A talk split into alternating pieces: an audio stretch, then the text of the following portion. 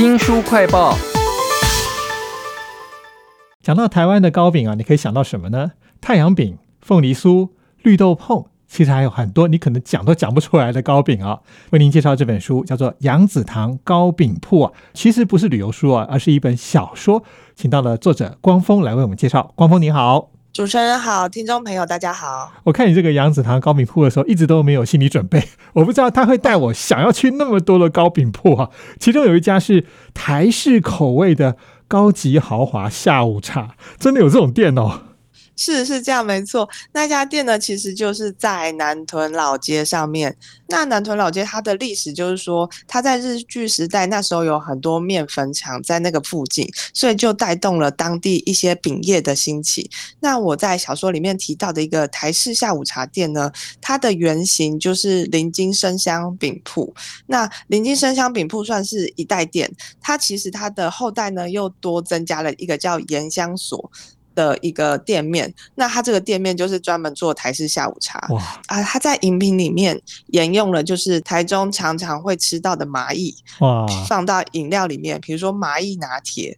那此外，它就会加一些传统的糕饼来做一个搭配。这种传统的店啊，怎么样搭配现代人的生活形态啊，创造出新的产业，都在这本杨子堂糕饼铺里头。当然，它也对照了那些旧的糕饼铺，他们怎么样面对现在的困境哈。那这是一本小说。嘛，我看到你讲到说台中其实还有好几个跟糕饼有关的聚落，其中一个是我很想去的丰原啊。呃，丰原其实算是台中三大糕饼聚落的其中一个。那这三大在哪边？第一个就是丰原嘛，然后再来是大甲，大甲镇南宫前面那一条那附近，然后还有一个地方就是在我们台中的中区，比如自由路商圈那附近。所以总共有三个聚落。自由路那边有超多的太阳饼啊，我想一大堆什么阿兵哥啊、外劳啊。啊，或者是游子，平常都会看到这些店，只是不知道哪一家可以买哈。都在这本杨子堂糕饼铺，由这个男主角安群啊带我们走了一遍呢。男主角安群他是从日本打工度假回来的一个有一点懦弱，不知道未来要做什么事情的男孩子。是他在他自己家的这个杨子堂糕饼铺哈，看到了什么情境呢？呃，是这样，他其实进到店铺会发现说，杨子堂它是在一条饼街上面，同业都在同一条街上做竞争。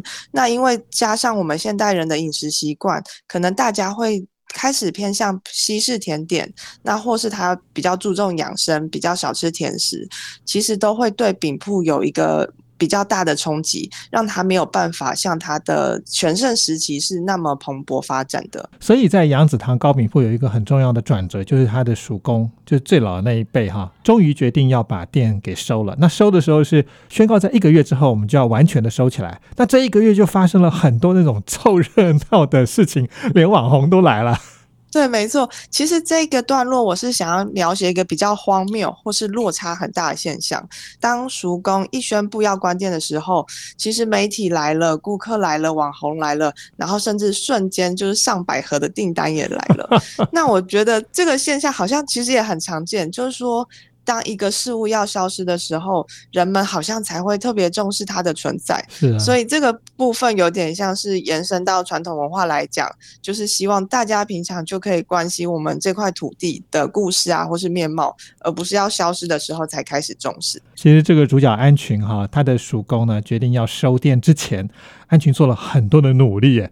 因为他本来什么都不会做嘛，哈，结果后来开始去考什么丙级烘焙执照，甚至还参加了太阳饼的比赛，哈，我才知道说原来糕饼师傅有这么多要注意的事情。对，没错。其实我在想，大家可能会很好奇，每天都做饼的师傅，他如果去参加一个太阳饼比赛，他真的还需要做什么额外特别的准备吗？比如说，像原本每一家店铺它的太阳饼，它的重量或是它的配方原本是不一样的，可是他为了要符合比赛规格化规定，说出来的产品要几克重，所以师傅们他们其实都要重新再去制作调整，然后抓到手感。第二个我觉得很可怕，就是那个时间的限制。师傅在自己的店家做饼的时候，他可以按照自己的步骤，可是比赛现场他要求你可能九十分钟内要完成，那你就要想怎么在这个时间内做出这样数量的饼，然后以及怎么在陌生的环境建立起顺畅的制作的流程动线，那这些都是要靠他事后就是一次一次的练习才可以办到的。太阳饼比赛现场，它其实是开放观众来。看的，所以他现场啊会有很多观众。那师傅要怎么克服，就是不紧张，忽略那些视线，然后以及一些突发状况的处理，对他来说其实都是一个很大的考验。其实这个杨子堂高明铺小说里头还有好多的师傅，可能是二手或三手哈，他们在面对比赛的时候紧张到不行，跟他平常的个性完全不一样啊。这些人物的描写啊，光峰都做到让我们觉得哇，这个印象深刻啊，真的有这样子的人。例如说有一个师傅呢，是从西点面包那边逃过来的，为什么要讲逃过来呢？其实有点关联到我在高饼工会的时候有做一个面包讲习会的采访，那时候真的是有国际面包师傅。他得奖了，然后回到台湾分享说比赛的过程。那因为烘焙里面除了糕饼，其实还有面包，所以我就想要把这样的元素也带到小说里面。他是逃过来，是因为他原本是以面包师傅为志向，可是因为他在迈向面包师傅，或是他想要参加国际比赛的过程中。他其实是被自己的心智所打倒的。他因为太过惧怕，然后觉得自己的才华不到那样的程度，所以他为了逃避这样的现实，他决定就先不碰触面包，转而跑到我们糕饼这一块，然后重新找回他对面包的热情。他就算跑到传统糕饼铺来做太阳饼，也是会面对困境的啊！不晓得他会不会又逃到别的地方去啊？大家可以看看杨子堂糕饼铺啊，在小说上面这些人物的铺陈啊，除了糕饼师傅以外。我觉得糕饼铺的客人也非常有趣。我觉得大部分饼铺会遇到客人口味上比较不那么挑剔，所以他吃完这一家饼铺，再去吃下一家饼铺，他有时候是分不出来每一家饼铺他那个细微的差距，同时他就会对饼铺的印象就停留在比较单一的印象，那这是其中一种。那时候安全在凡春堂，也就是和果子饼铺工作的时候，呃，因为他是台湾人，所以他在接待台湾旅客的时候，可以非常的自如来介绍和果子。那没想到他这样的服务，竟然就在那个地图上面的评论就流传开来了。因为我觉得很符合现在的游客的旅游体验，比如说他会先看这家店的评论，那也许就是透过这个方式，他发现。